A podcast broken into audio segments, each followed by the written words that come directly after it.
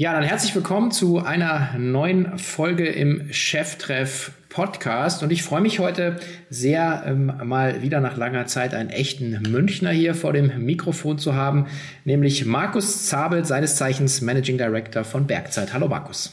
Hallo Sven, danke für die Einladung. Herzlich willkommen zu Cheftreff, dem Future Retail Podcast von Sven Ritter. Im Gespräch mit den Machern und Innovatoren der digitalen Handelsszene.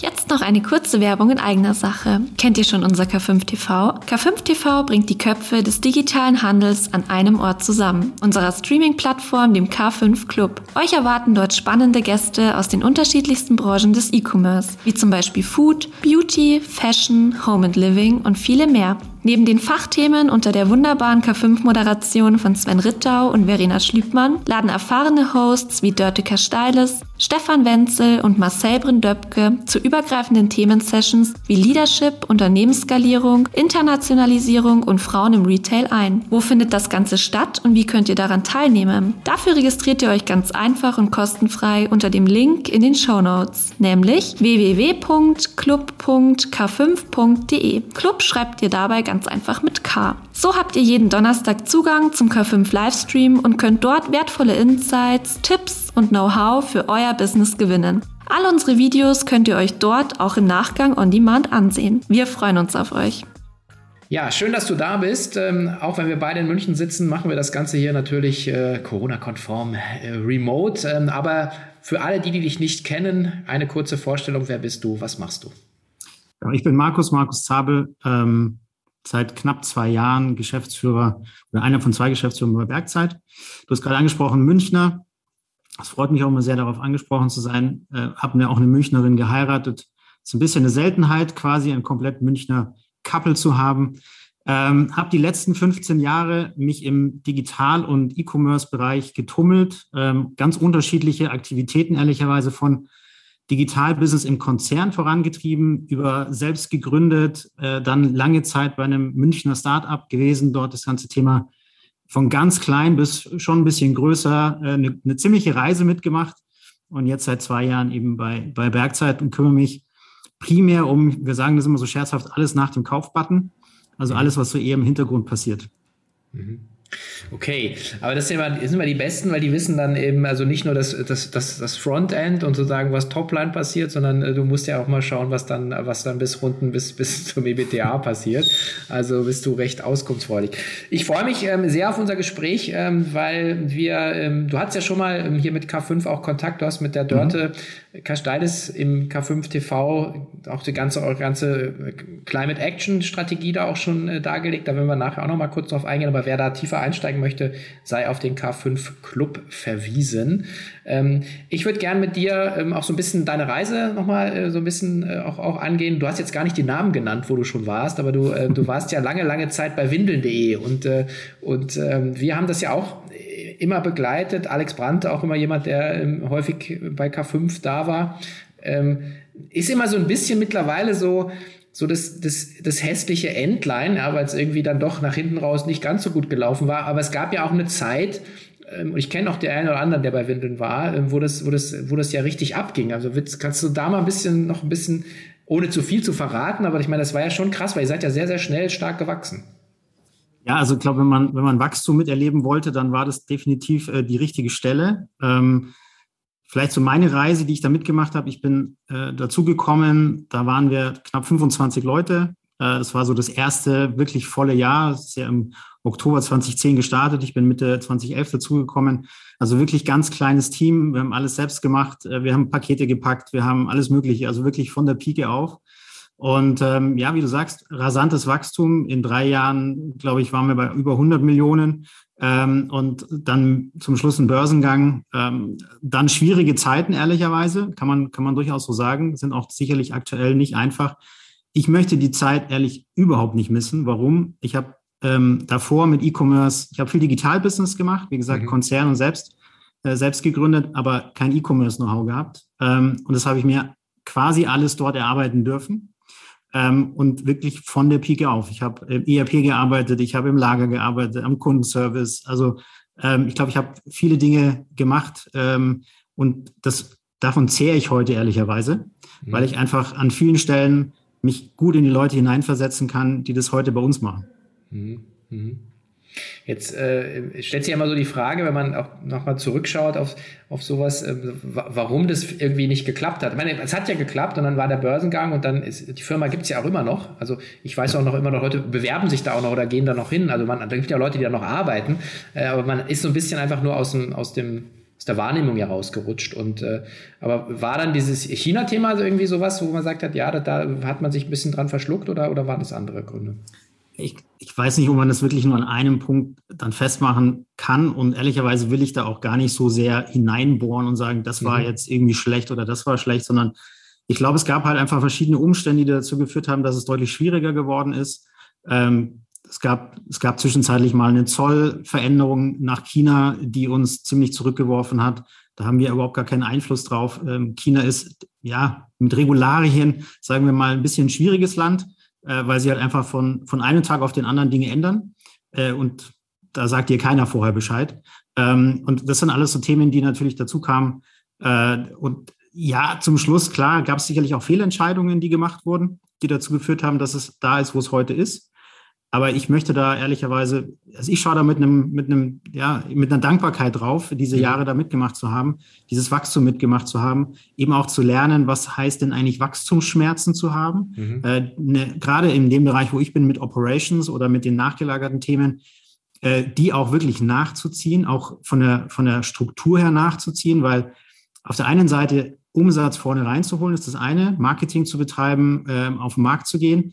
Auf der anderen Seite das alles abzuarbeiten im Hintergrund, das sinnvoll abzuarbeiten, strukturell abzuarbeiten, mit einer guten Effizienz, das muss man ehrlicherweise sagen, da sind ja Dörte und ich kommen da ja aus der, quasi aus dem gleichen Hause und das musst du halt auch gut machen, ja? Ansonsten wächst du nicht, ansonsten verkraulst du dir Kunden.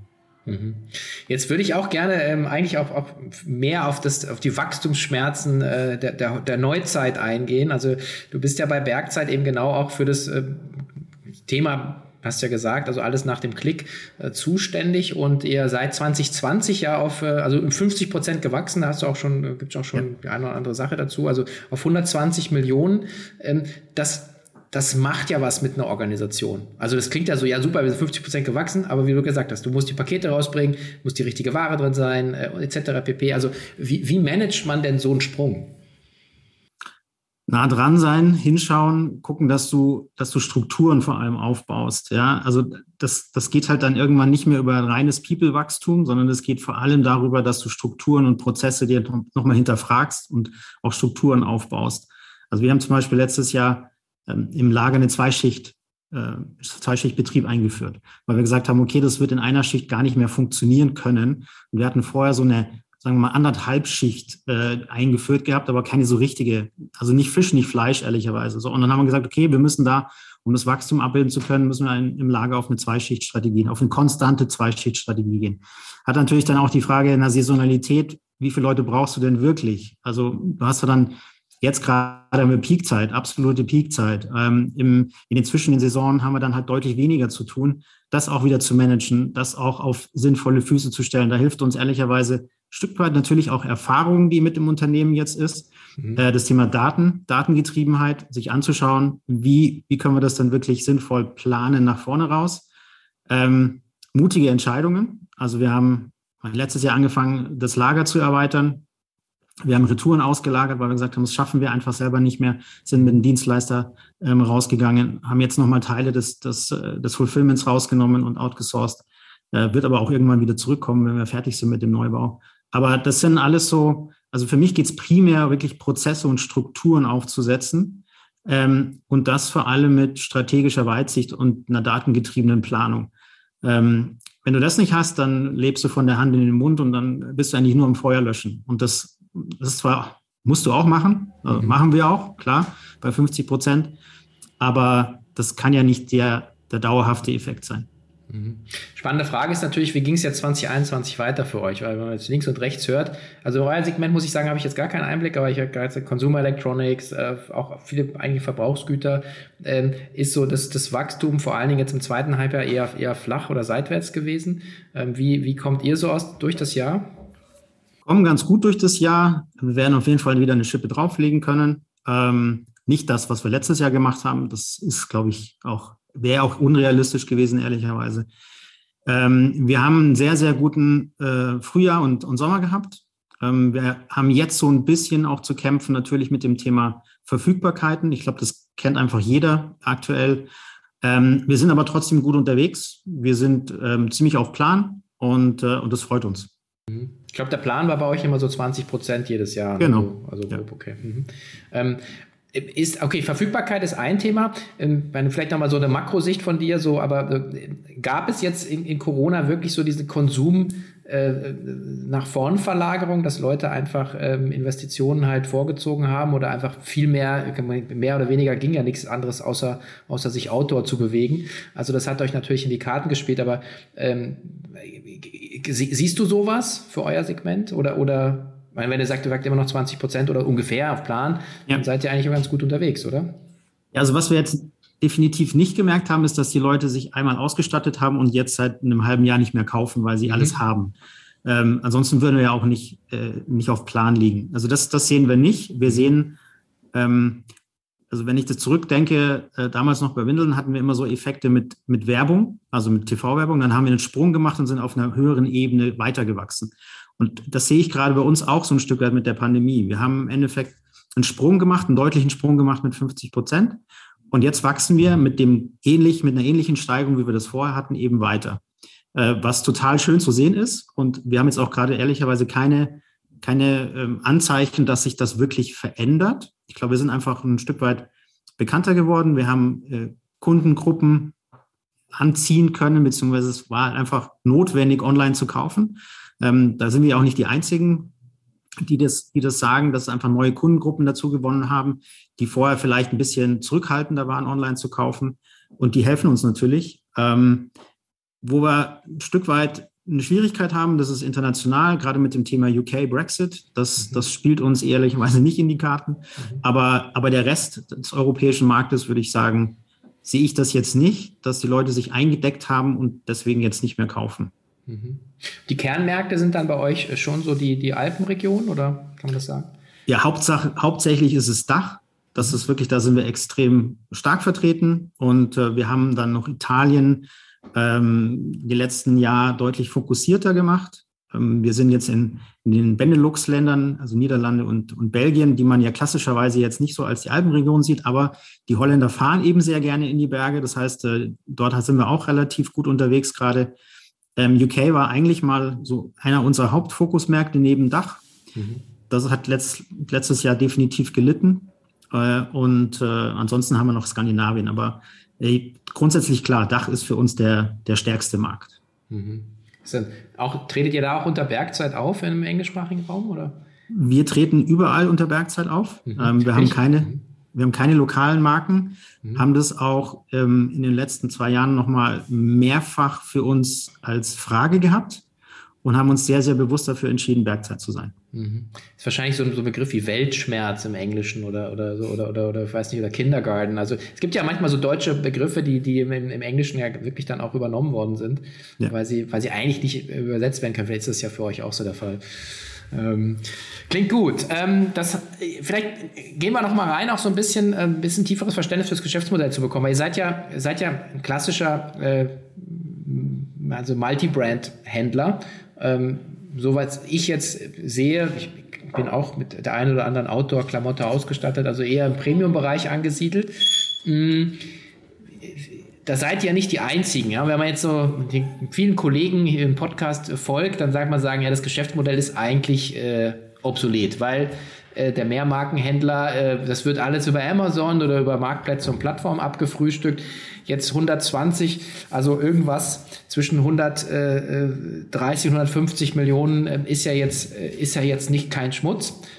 Und äh, muss man sich nicht für schämen. Das heißt, also, ihr habt, ein, habt ein, wirklich ein, ein veritables Business, ihr habt einen Kundenstamm, Was ist deine Antwort auf so eine, eine Markteinschätzung? Die nicht ja, von mir also, kommt übrigens. Ich verfolge ja eure Podcasts auch ein bisschen, insofern. Ja. Ähm, was ist die Einschätzung? Also ich würde sagen, der Multibrand-Händler oder der Mehrmarkenhändler hat weiterhin die Zukunft, äh, wenn er es richtig macht in Richtung Kunde. Warum? Ähm, gegen wen, gegen wen treten wir an? Wir, gegen, wir treten gegen D zwei C an, gegen die eigenen Brands. Äh, die Frage ist, möchte ich immer komplett eingekleidet sein mit einer Brand und kriege ich dort auch alles, was ich brauche? Ähm, auf der anderen Seite stehen wir gegenüber so einem kompletten Generalisten, der de facto den Mehrwert, den wir liefern können, auf einer Produktebene und auf einer Beratungsebene de facto nicht leisten kann. Und dazwischen haben wir unseren Weg gefunden. Und das heißt, für uns ist es ganz klar, wir haben, äh, wir haben, wenn jetzt jemanden nimmst, wie äh, jemand, der sehr stark Sport, bergsportaffin ist, dann haben wir einfach eine Auswahl an mehreren Marken, mit denen er das bekommt, was er für den jeweiligen Einsatz de facto braucht, ohne sich jetzt nur auf eine Marke konzentrieren zu müssen. Und auf der anderen Seite, wenn jemand vielleicht noch nicht so affin ist oder eine Beratung braucht, dann haben wir die Möglichkeit, ihm die Details zu geben, die Produktdetails zu geben. Zum Beispiel, jedes Produkt wird bei uns individuell von uns selbst beschrieben. Das heißt, der Text, der da steht, der kommt von keinem Lieferanten, der kommt nicht von irgendeiner ähm, automatisierten Übersetzung, sondern den schreiben bei uns Produktredakteure selbst, und zwar Leute, die sich mit dem Thema auskennen. Äh, das heißt, du kriegst eine ganz andere Tiefe an den Produktinformationen, als du das bei jemand anders bekommst. Wenn du, äh, ich weiß, du hast letztes Jahr, glaube ich, die Alpenüberquerung gemacht, hättest du dort eine Frage gehabt, hättest du bei uns anrufen können und hättest sagen können, okay, ich möchte das gerne machen, was brauche ich denn dafür? Dann rufst du bei uns im, im, im Callcenter an, da sitzen entweder Leute, die einfach extrem tief in dem Sport oder in den Bereichen drin sind, oder es sitzen sogar Bergführer da am Telefon, die dich beraten können. Und das sind natürlich alles gegenüber so Generalisten äh, Mehrwerte, die wir Richtung Kunde spielen können, und gegenüber einer D zwei C-Brand natürlich etwas, wo wir einfach eine größere Auswahl haben. Emotional hast du natürlich bei einer D zwei C-Brand sicherlich noch mehr Möglichkeiten, aber ähm, ich glaube, wenn man unsere Emotions- und Bildersprache anschaut, dann stehen wir da nicht viel hinterher. Jetzt ist ja ein bisschen eure D N A auch, ne? Weil neunzehnhundertneunundneunzig ist Bergzeit ja so als, als, also nicht als Shop, sondern als, als Tourenportal, glaube ich, gestartet, oder? Ist das? Ja, genau. Also unser Gründer Klaus Lehner hat, äh, war einer, sagen wir mal, von diesen äh, Technikverrückten, und der hat im Endeffekt G P S-Tracks aufgezeichnet und hat die dann ins Internet gestellt und hat gesagt, hier, ich habe hier so eine Tour gemacht, hier ist der G P S-Track, könnt ihr machen. Und letztendlich, ähm, wie ist es zum Shop gekommen? Die Leute haben das angenommen und haben gefragt, ja, okay, jetzt habe ich den G P S-Track elektronisch, aber jetzt brauche ich irgendwie ein Gerät, um das wieder, um das nachfahren zu können quasi. Mhm. Und so kam das ganze Thema überhaupt ins Rollen. Und also letztendlich kommen wir aus der Content, aus dem Content-Bereich. Mhm. Aber das ist ja auch, glaube ich, auch, also ich habe jetzt hier viele, viele Podcasts dieses Jahr gemacht, und wir werden ja jetzt, wenn das Ding live geht, werden wir in wöchentlichen Rhythmus umgeschwenkt sein, weil einfach so viel coole Sachen zu erzählen gibt. Und jeder, der hier ist, sagt eigentlich immer auch, ähm, angesichts der Tatsache, dass dann Google, das Google Tracking weg ist, ja, oder, oder Apple halt was umgestellt hat, oder dann die Kundenakquisitionskosten auf den ganzen Social Media Sachen gerade durch die Decke gehen, beziehungsweise man keine vernünftige Attribution mehr machen kann, ist eigentlich so ein bisschen der Königsweg, das ganze Thema Content.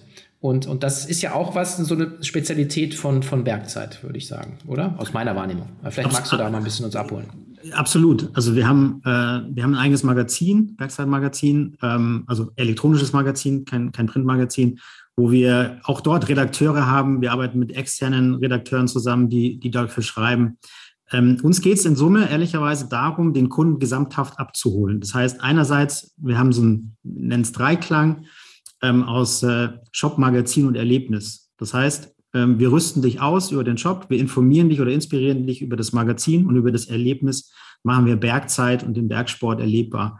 Das heißt, es ist nicht nur eine reine Content-Strategie, sondern es ist für uns eher eine, eine umfassenden Blick auf den Kunden.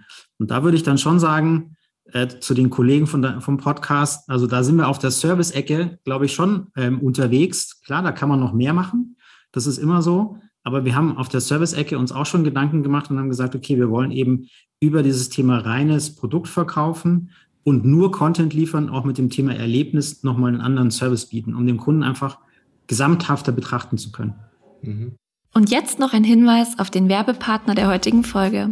Epoch Internet Services. Epoch entwickelt Software-Services zur eins zu eins Personalisierung im E-Commerce. Dadurch möchten sie begeisternde und individuelle Shopping-Erlebnisse im digitalen Handel für jeden Kunden schaffen. Aber wieso genau ist das so wichtig? Wusstest du, dass sich laut einer Studie vierundsiebzig Prozent aller Befragten eine unterhaltsame Erfahrung mit einer Marke wünschen? Dies zeigt ganz deutlich, dass sich die Customer Journey der Kunden ganz einfach mit Unterhaltung verbessern lässt. Hier kommt der Shopping-Stream ins Spiel. Dies ist ein personalisierter Shopping-Bereich, der sich aus Content und Produkten eines gesamten Online-Shops individuell für jeden Kunden zusammensetzt. So kann jeder Kunde in seiner eigenen Produkt- und Markenwelt stöbern und sich inspirieren lassen. Shopping Stream ist die ultimative Pull-Strategie, um Shopkunden das Stöbern und Einkaufen im Online-Shop attraktiver zu gestalten und einen natürlichen Kundenbindungseffekt herzustellen. Shopping Stream klingt interessant für dich und du willst deinen Kunden auch ein einzigartiges Shopping-Erlebnis anbieten? Dann erfahre mehr darüber und über die maßgeschneiderten Softwarelösungen, die Epoch mit ganzem Herzblut entwickelt. Infos hierzu findest du unter www.epoch.de slash shopping-stream. Alles klein geschrieben und Epoch am Ende mit Q. Viel Spaß dabei. Hatten wir mit dem, ähm, auch einer der, ähm, ein bisschen so, ein paar Stammgäste haben wir nämlich auch, also ich weiß, die O M R trommelt sich immer ein bisschen auf die Schulter mit, äh, haben wir, zum Beispiel Rupert Bodmeier wird auch nächstes Jahr wieder auf der, auf der Bühne bei uns stehen.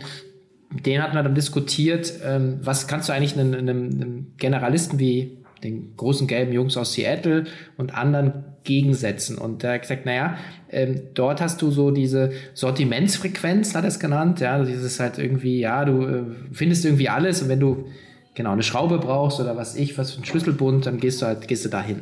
So, ähm, er sagt, aber dem musst du eigentlich entgegensetzen, ähm, so eine, ähm, so eine Alltagsrelevanz oder eine, eine Alltagsfrequenz und die nicht immer nur damit losgeht oder endet, dass man dem, dem Kunden, da sage ich nämlich schon, einfach was verkauft, sondern erstmal ihn irgendwie anders abholt. Das ist ja, glaube ich, so das, was du da auch beschreibst, denke ich mal, oder? Genau, also äh, den Podcast kenne ich. Äh, das Thema Alltagsfrequenz haben wir bei uns auch intern durchaus mal besprochen. Und genau darum geht es ein Stück weit. Also wir wollen nicht an jedem Touchpoint, den wir mit dem Kunden haben, immer sofort was verkaufen, sondern für uns geht es darum, einfach die Anzahl der Touchpoints mit dem Kunden zu erhöhen und ihn an jedem Touchpoint eine relevante Information oder einen relevanten Mehrwert liefern zu können. Und das geht halt eben einmal über das Thema Magazin, ganz klassisch, Testbericht oder ein Tourenbericht oder eine Inspiration zu irgendetwas und geht eben auch über das Thema Erlebnis, wo ich sage, okay, du möchtest gerne eine Alpenüberquerung machen, du möchtest eine Skitour, in das Thema Skitour einsteigen, du brauchst einen L V S-Basiskurs, also einen Lawinenkurs. Das sind alles so Dinge, die du machen kannst und natürlich wissen wir danach, okay, du hast dieses Erlebnis gemacht. Jetzt gucken wir mal, vielleicht brauchst du auch noch was, um dieses Erlebnis durchführen zu können. Oder du hast das Erlebnis letztes Jahr gemacht, vielleicht könntest du jetzt irgendwie eine gute Skitourenausrüstung brauchen.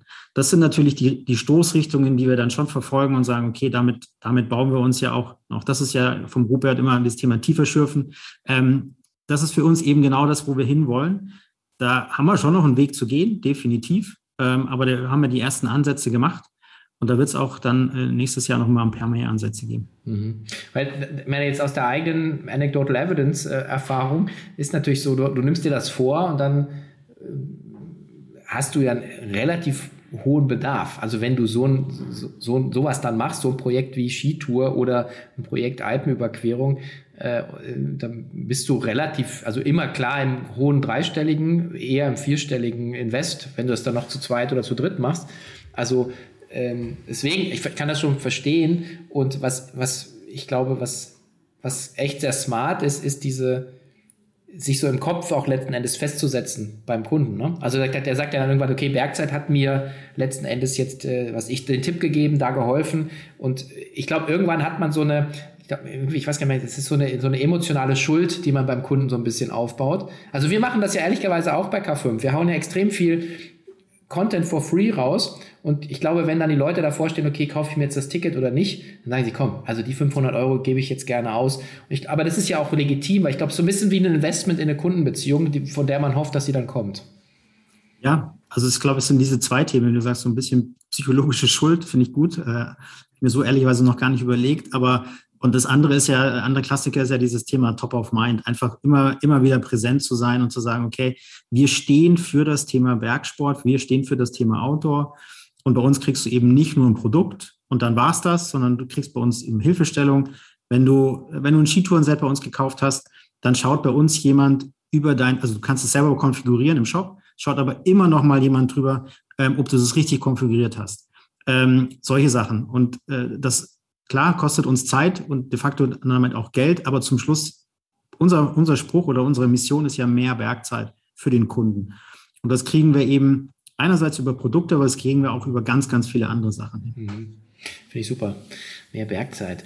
Ähm, jetzt, wenn man nochmal auf die Markensicht schaut, die ihr jetzt so ver- verkauft, du hast ja auch gesagt, das ist Direct-to-Consumer, also klar, die, das Paradebeispiel ist so, so ein Adidas, äh, ich finde, kein wirklich gutes Beispiel ist Nike, die extrem mit, mit dem eisernen Besen da in zwanzig zwanzig so durchgeforkt sind. Und ähm, aber im Prinzip, man muss sich ja mal als Händler auch überlegen, ja, was, was wie, wie agiert die Marke? Und die Marke ähm, hat eben die Stärke beim Kunden, sagt, sagt okay, das ist ein Monobrand, aber sie hat eben auch die Power, sagen, diesen, diesen Vertrieb für sich zu optimieren. Wie, wie seht ihr denn das für euch? Wie groß müsst ihr sein oder wie relevant müsst ihr sein für die Marke, dass die Marke es nicht selber macht? Oh, das ist eine schwierige Frage. Ähm, ich glaube, wir müssen in, in Richtung Kunde mal grundsätzlich relevant sein. Ähm, das sieht man ja auch, wenn du jetzt mal Adidas nimmst. Das ist jetzt de facto bei uns ja nicht der größte Lieferant. Ist einfach ähm, nicht in, dem gleichen, in der gleichen Branche oder nur sehr am Rande mit Terex in den Branchen unterwegs ist. Aber wenn man sich ähm, Adidas anschaut, wie die das machen, dann geht es ja vor allem um Größe und Bedeutung beim Kunden. Und ich glaube, dass wir in unserer Branche einfach mittlerweile in den letzten Jahren eine große Bedeutung haben und eben auch eine gewisse Größe haben. Und deswegen machen wir uns da an der D zwei C Front eigentlich gerade nicht so viele Gedanken. Warum? Weil wir schon glauben, dass wir ein relevanter Partner für die Marken sind. Das merken wir auch immer. Und es geht nicht nur um Größe, sondern es geht für uns auch ganz klar um das Thema Partnerschaft. Wie arbeiten wir zusammen? Letztendlich spielen wir ja auch Marken äh, im Bereich Marketing nach vorne. Wir machen da gemeinsame Aktionen. Und uns geht es da wirklich um eine partnerschaftliche Art und Weise nach vorne zu kommen. Wären wir jetzt, sagen wir mal, nur ein Zehntel groß, wie wir das heute sind, klar, dann muss man auch ehrlicherweise sagen, dann wird es auch anders aussehen. Ja? Aber ähm, aktuell muss ich sagen, ähm, viele Marken, die das machen, in Richtung D zwei C gehen, die wissen auch, es wird nie ein hundert Prozent D zwei C Geschäft sein, weil es wird immer einen, einen Bereich geben, den sie auch anders abwickeln müssen. Viele der D zwei C Marken merken auch, oh, Endkundengeschäft ist gar nicht so einfach. Ich muss so ganz kleine Pakete packen und das auch noch in einer gewissen Menge und in einer gewissen Zeit. Das sind sie auch oftmals nicht richtig darauf vorbereitet. Insofern, ich bin da insofern vielleicht ein Stück weit relaxed. Ich freue mich darüber, wenn eine Marke merkt, was es alles braucht, um wirklich D zwei C machen zu können, weil das unsere Diskussionen mit den Marken durchaus manchmal auch vereinfacht, weil wir sagen, okay, schon mal, wir brauchen, wir brauchen gute Bilder. Allein das schon, also wir brauchen gute Daten, wir brauchen gute Bilder, um dann auch wirklich arbeiten zu können. Ähm, hast du, wenn du vor zehn Jahren äh, zu einer Marke gegangen bist und gesagt, ich brauche gute Bilder, dann sagen die, ja, puh, mach's halt, ja, so ungefähr haben wir nicht. Also wir haben ein Bild.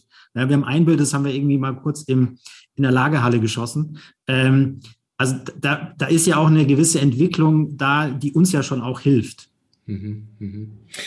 Heißt auch natürlich, wenn man heute anfangen würde als Multi-Brand-Händler, keine Chance eigentlich die großen Marken zu bekommen wahrscheinlich, oder? Ach, schwierig, ich glaube schon schwierig. Ja, also ja. Es sei denn, man ist äh, six p m, Ashraf habe ich gerade gesehen, äh, Tarek Müller hat, glaube ich, About You sich an irgendeinem so so Influencer-Brand beteiligt. Ich habe bei den Kids heute gefragt, die sind ein bisschen älter. Gesagt, ja, ja, klar, kennen wir.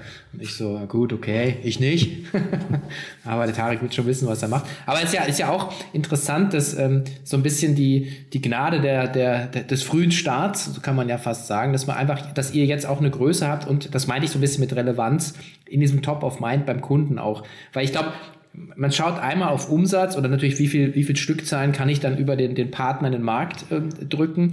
Aber es ist natürlich auch immer ein Thema von, glaube ich, von Markenpflege. Also für, meine, Adidas ist jetzt überhaupt, weiß ich schon, ist jetzt die falsche Marke für euch. Wir müssen eher, was ich, äh, Saleva, äh, Dynafit oder, oder andere Marken da jetzt nennen. Aber ähm, das, das ist ja eigentlich das, was, was die Marke letzten Endes doch umtreiben müsste. Absolut. Und deswegen habe ich vorhin auch gesagt, partnerschaftlich. Also das ist für uns wirklich ganz wichtig. Wir haben zu, zu allen unseren Marken wirklich enge, enge Verbindung. de facto machen wir ja auch den gleichen Sport. Also das ist ja, das schmeißt ja ein Stück weit auch zusammen. Und ähm, ja, aber also es geht nur über, über Pflege, über gemeinsame Partnerschaft. Auf der anderen Seite sind wir trotzdem natürlich ein Stück weit Geschäftspartner und, äh, und müssen trotzdem hart verhandeln und gucken, dass wir unser, auch unsere Schäfchen ins Trockene bringen. Aber ähm, es macht natürlich viel mehr Sinn, das auch gemeinschaftlich zu tun. Ist mit so viel ähm, Know-how und äh, geballter äh, User-Power bei euch äh, Eigenmarken ein Thema? Wir haben kleine Eigenmarken ähm, und, und, und bauen es ähm, auch konstant, konstant, kontinuierlich aus.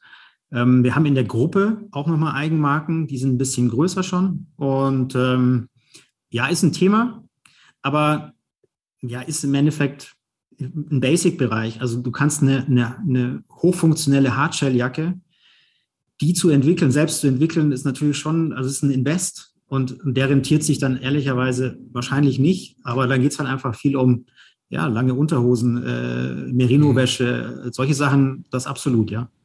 Also eher, man startet dann mit Basics und äh, ja. Dingen, die, die auch... Äh Ja, wo man auch die Marke nutzen kann, weil man großes Vertrauen hat wahrscheinlich in solche Sachen. Ja. Ähm, ihr hast ja selber angesprochen, ihr gehört seit zweitausendzwölf, jetzt habe ich es, äh, glaube ich, richtig, also ihr seid die Schwester von der Sportler A G, dann gibt es einen gem- gemeinsamen Gesellschafterkreis, äh, aber ja. ähm, vielleicht ist ja vielleicht auch nochmal, vielleicht da mal ein bisschen hinzugucken, weil ähm, die sind jetzt eher in, in Italien, glaube ich, da unterwegs, also, ne, also Südtirol und so, oder? Genau, vor allem, vor allem Norditalien und Österreich. Ähm, vielleicht ganz kurz zur Historie. Die Familie, die dahinter steht, ist eine, hat eine ganz lange Tradition im Handel, Textilhandel und dann in den siebzigern angefangen, Sportläden aufzumachen, äh, allgemein Sportläden aufzumachen, äh, heißen eben Sportler. Und äh, ja, über die Zeit hat sich dann ein relativ großes Filialnetz, ehrlicherweise, entwickelt. Mittlerweile sind es, glaube ich, achtundzwanzig oder neunundzwanzig Filialen. Mhm. Also schon, schon ein ordentliches, äh, ordentliches Geschäft, schon sehr stark filialgetrieben, haben aber auch in den letzten Jahren das Thema E-Commerce ähm, sich weiterentwickelt. Und zweitausendzwölf hat im Endeffekt die Familie, oder letztendlich muss man sagen, der Klaus Lehner, der, der Gründer, hat irgendwann mal gesehen, okay, Wachstum muss ich irgendwie finanzieren. Ich brauche also irgendwie ein bisschen, bisschen Cash und ein bisschen Geld. Und dann kam dort eben, ähm, weil es eine, weil es die gleiche Branche ist, mehr oder weniger der Kontakt, Kontakt zustande. Und zum Schluss ist es dann in die komplette Übernahme äh, hineingelaufen. Und ähm, wir tauschen uns aus. Ähm, es ist wirklich ein extrem tolles Zusammenarbeiten. Aber wir haben uns auch ein Stück weit davon, oder wir haben uns, wir haben quasi darauf geeinigt, dass wir beide jeweils den eigenen Weg gehen. Das heißt, wir sind sehr, sehr stark online orientiert. Wir haben ja auch zwei Filialen, aber wir sind sehr, sehr stark online orientiert. Und bei Sportler ist es eher ein Mix, ähm, aber da ist es schon sehr auch, auch filialgetrieben. Mhm. Mhm. Eure zwei Filialen sind dann, äh, die, ist das der berühmte äh, Marketingverlängerung äh, von, äh, oder ist es, hat, haben die eine andere Berechtigung? ähm, also wir, wir brauchen die Filialen nicht unbedingt, um jetzt an unsere, an unsere Dienst, äh, an unser Sortiment zu kommen. Es ist für uns nicht nur ein reines Marketingthema, sondern es ist für uns wirklich, ähm, ja, es ist ein Stück weit Heritage, ein bisschen, ein bisschen Bodenhaftung, ein bisschen auch zu verstehen, was braucht denn der Kunde? Wenn wir nämlich über das Thema Beratung sprechen, dann können wir ganz viele Informationen auch aus dem Thema Beratung aus der, aus der Filiale ziehen oder aus dem Store ziehen, weil dort kommt die Beratung de facto her. Mhm. Also da ist sie ja im Endeffekt beheimatet gewesen. Und für uns ist ja interessant, wie wir dieses Thema Beratung, was normalerweise stationär passiert, peu à peu und immer mehr in das Thema Online äh, übersiedeln können. Aber für uns gehört die Filiale ganz klar dazu. Okay. Ich fahre immer dran vorbei. Ich bin noch nie reingegangen, muss ich sagen. Irgendwie. Schade. Ja, ja, gut. Ich hole es alles nach. Aber ich habe ja, hab dem äh, Engelhorn auch versprochen, ich komme mal vorbei und esse mal in seinem Sternelokal äh, in Mannheim. Habe ich aber auch noch nicht gemacht. Also insofern, äh, also ähm, schauen wir mal nach vorne. Ähm, jetzt, äh, also hundert Millionen geknackt äh, letztes Jahr. Das ist ja jetzt schon mal ein Brett. So. Ähm, Du hast ja auch vorhin schon angedeutet, ja, also Kern, Kernregion ist die Dachregion, ja klar, wo da die meisten, meisten Gipfel. Auf der anderen Seite gibt es halt Länder, wo viele Leute leben, die gerne in die Berge fahren wollen. Ähm, ist das so eine eurer Wachstumsstrategie, Internationalisierung, andere Produkte? Was, was habt ihr so jetzt die nächsten, na, ich will mal gar nicht sagen fünf Jahre, aber die nächsten ein, zwei Jahre vor? Produktsortiment eher nicht, weil für uns ist klar, wir fokussieren uns weiterhin auf die Nische Bergsport und Outdoor. Mhm. Ähm, das heißt, wir werden jetzt nicht rechts und links nochmal äh, fünf neue Kategorien oder neue Sportbereiche an, andocken. Für uns ist definitiv Internationalisierung eines der Themen, ähm, wo wir jetzt auch, hatte ich ja vorhin gesagt, mit dem Thema U K auch ein Stück weit zurückgeworfen wurden, ähm, wie, glaube ich, ganz viele, ehrlicherweise. Ähm, wir haben das Thema Italien jetzt angegangen, wir sind das Thema Benelux angegangen. Für uns, Frankreich ist auch immer noch ein Thema, immer wieder. Ähm, ist einfach auch ein extrem großer Bergsportmarkt, ähm, wo wir heute noch nicht so tief drin sind. Aber Internationalisierung per se ist für uns ein Thema. Und dann geht es für uns zu gucken, was über diese Touchpoints hinaus eben, ähm, gibt es da andere Geschäftsmodelle eventuell. Mhm. Also ähm, nicht nur das reine Verkaufen eines Produktes, sondern da gibt es ja vielleicht noch andere Möglichkeiten. Mhm. Und das sind so t- Sachen, über die wir sicherlich in den nächsten Jahren auch nochmal ein bisschen Wachstum generieren werden. Also so, so Serviceleistungen, was ich, Reisebüro oder, oder so, so in dieser genau, Richtung? Reise, oder? Also Reisebüro eher nicht, weil wir haben jetzt gerade, also wenn man sich das Thema Erlebnisse anschaut, wir waren früher selbst Veranstalter. Mhm. Wir haben selber die ähm, Erlebnisse selbst durchgezogen. Das heißt, wir haben unsere eigenen Bergführer gehabt. Das haben wir vor zwei Monaten circa das Geschäftsmodell geändert. Wir sind jetzt, würde ich mal sagen, klassischer Vermittler. Also wir sind eher ein Marktplatz geworden auf der Seite. Das heißt, wir machen die Veranstaltungen nicht mehr selber. Das ist für uns natürlich eine Möglichkeit, nochmal weiter zu skalieren. Über das eigene Geschäft war es sehr schwer, weiter zu skalieren. Und dann geht es darüber hinaus in andere Servicebereiche. Also wir beschäftigen uns ja auch sehr stark mit dem Thema Nachhaltigkeit. Das heißt, auch das Thema Circular Economy ist für uns etwas, worüber nachdenken. Und äh, da kann man gespannt sein, da wird sicherlich noch was kommen von uns. Du hast es ja selber angesprochen. Jetzt sprechen wir noch mal einmal kurz über eure Initiative, die ihr ins Leben gerufen habt, was ich natürlich super finde, weil ihr im Prinzip, ihr wollt ja natürlich äh, da, wo ihr ähm, eure Produkte sehen wollt, da ähm, sollte es ja auch noch äh, Natur geben, beziehungsweise Schnee geben. Äh, insofern ist natürlich auch äh, ein Stück weit äh, sinnvoll, auch für, fürs eigene Geschäft. Aber erzähl mal ein bisschen, was ihr da ihr habt ins Leben, was ins Leben gerufen habt. Ja, wir haben das O R C C ins Leben gerufen, das Outdoor Retailer Climate Commitment. Das sind fünf äh, große Sporthändler äh, oder Outdoor-Sporthändler. Und wir haben uns im Endeffekt zusammengeschlossen zu einer Initiative und haben gesagt, okay, wir wollen ganz gerne das Thema Pariser Klimaabkommen auch möglich machen und äh, haben uns verpflichtet, das Thema S B T I, also Science-Based Targets, mhm. dem beizutreten und dort auch quasi unseren, unseren Beitrag zu leisten.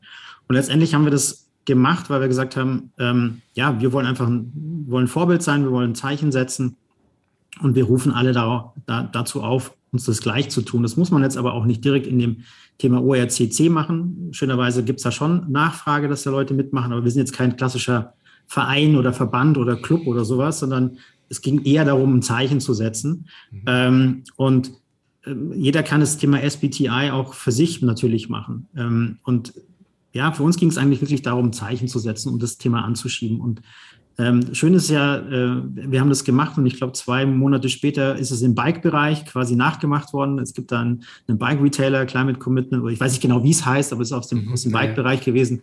Ähm, Internet-Stores ist einer der Händler, der das bei uns auch gemacht hat. Und Internet-Stores hat ja sowohl mit Camps, also auch in der Outdoor-Richtung, als auch mit dem Thema Fahrrad.de Bikes und wie sie nicht alle heißen, auch den, ja. das Thema Bike und haben das dort im Endeffekt weitergeführt. Und das Das freut uns total.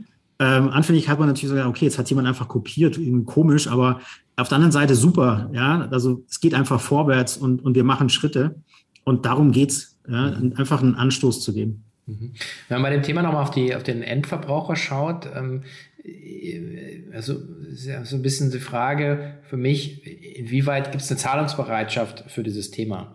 Also, dass wir alle irgendwie zu Hause Plastik sammeln, ja, ist ja schön und gut und das dann zum Container bringen, kostet mich aber nicht wirklich viel, ja, ähm, sondern die Frage ist ja, wie, bin ich bereit ähm, f- für die Umwelt oder etwas, wo ich nicht sofort eins zu eins Gratifikation bekomme für mein Handeln, so ein Investment zu machen. Seht ihr das, dass die Kunden bereit sind, äh, für sowas zu zahlen oder eine C O zwei Kompensation machen äh, bei der Order oder irgendwie so in die Richtung?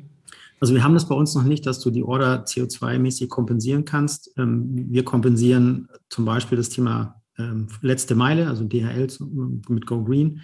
Also wir haben das, wir merken natürlich schon so ein bisschen, ich glaube, Zalando hat das letztes Jahr auch nochmal ganz kurz rausgelegt, das Thema Behavioral Gap. Das heißt, zwischen dem, was ich eigentlich möchte und was ich tue. Auf der anderen Seite muss man schon sagen, bei uns ist es ja so, dass wir versuchen, mehr und mehr Marken, die wir aufnehmen, ähm, nachhaltige Marken zu haben. Und dann hast du diese Entscheidung gar nicht mehr so sehr, weil ähm, wenn du eine Jacke kaufst, dann ist die per se hoffentlich etwas nachhaltiger, ähm, als es, als es überhaupt woanders ist. Und unser Ziel ist es, Transparenz zu haben, den Leuten ähm, die Möglichkeit geben, das auszuwählen. Unser Ziel ist aber auch, dass einfach das Grundsortiment, was wir haben, per se einfach schon ein nachhaltigeres ist. Das werden wir jetzt auch nicht über, von heute auf morgen haben, aber da geht ganz klar die Richtung hin. Und dann musst du dir als Kunde auch gar nicht mehr so viel Gedanken machen. Und ob das immer teurer sein muss, da gibt es ganz viele unterschiedliche Aussagen dazu. Ähm, ich weiß, auf, auf der letzten Podiumsveranstaltung bei der S H Z Sport war jemand, der aus der Textilbereich kommt, der sagt, eigentlich ist, wenn ich ähm, solche Bleichmittel und äh, solche Chemikalien, alles weiter, wenn ich das einspare und das alles äh, relativ ökologisch mache, spare ich eigentlich sogar Geld, weil ich nämlich diese ganzen Chemikalien nicht bezahlen muss. Also deswegen, ich glaube, es ist ein, ähm, ich glaube, es kann durchaus auch mal ein Trugschluss sein, dass es immer alles sofort teurer wird. Ähm, aber ist klar, es muss, es muss einen sinnvollen Preispunkt haben. Ja? Und dann, glaube ich, funktioniert es auch. Mhm. Ja, ich hatte versucht, meinen Kindern irgendwie in der Vorbereitung auf die Wirtschaftsklausur meiner Tochter haben wir dann über Externalisierung und Internalisierung von Kosten gesprochen. Äh, aber das ist natürlich schon so ein Thema. Aber du sagst halt, eigentlich tauchen die Sachen ja heute nicht in, in den Bilanzen der Unternehmen auf. Also es wird mehr und mehr in die Richtung, aber man hat einfach, man bringt Produkte an den Markt, die eigentlich einen falschen Preis haben. Also mhm. weil sie einfach nicht die Umweltkosten äh, oder was auch immer, Zerstörung oder C O zwei letzten Endes nicht sich im Preis wiederfindet, sondern auf anderen Wegen da reinkommen muss. Aber ähm, finde ich, finde ich eine super Sache. Ihr seid ja jetzt auch Stromproduzent, ne?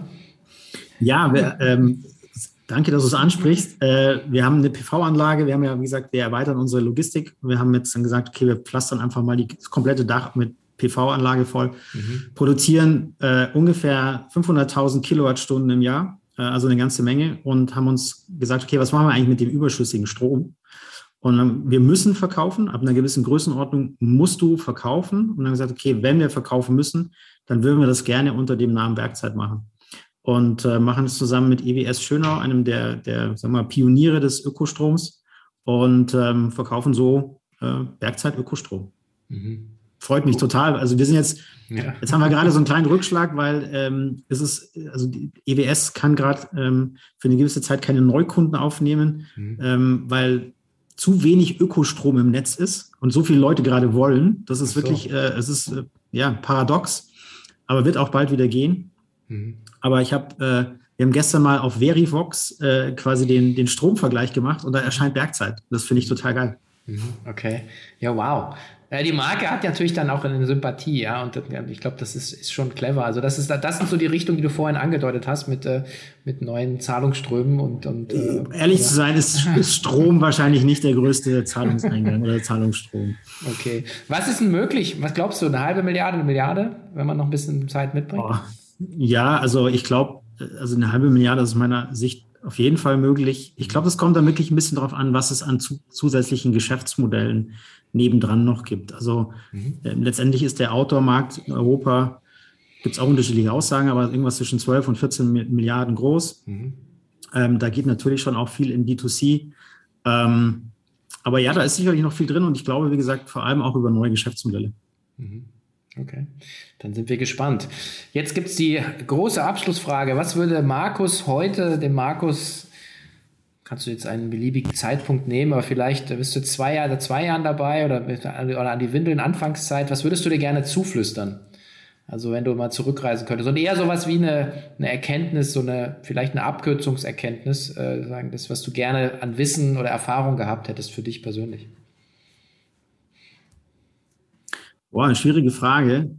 Ich glaube, wenn ich, wenn ich ehrlich bin, also wenn wir jetzt so an die Anfangszeit E-Commerce zurückdenken, dann würde ich ehrlicherweise sagen, mach's genauso wie damals. Häng dich quasi in alle Themen irgendwie rein. Versuch so viel zu lernen auf unterschiedlichen Ebenen, wie es geht, weil das mich heute wirklich in vielen Dingen weiterbringt, beziehungsweise mir auch einfach äh, eine Möglichkeit gibt, mit, mit unterschiedlichen Personen im Unternehmen auch über Themen zu diskutieren.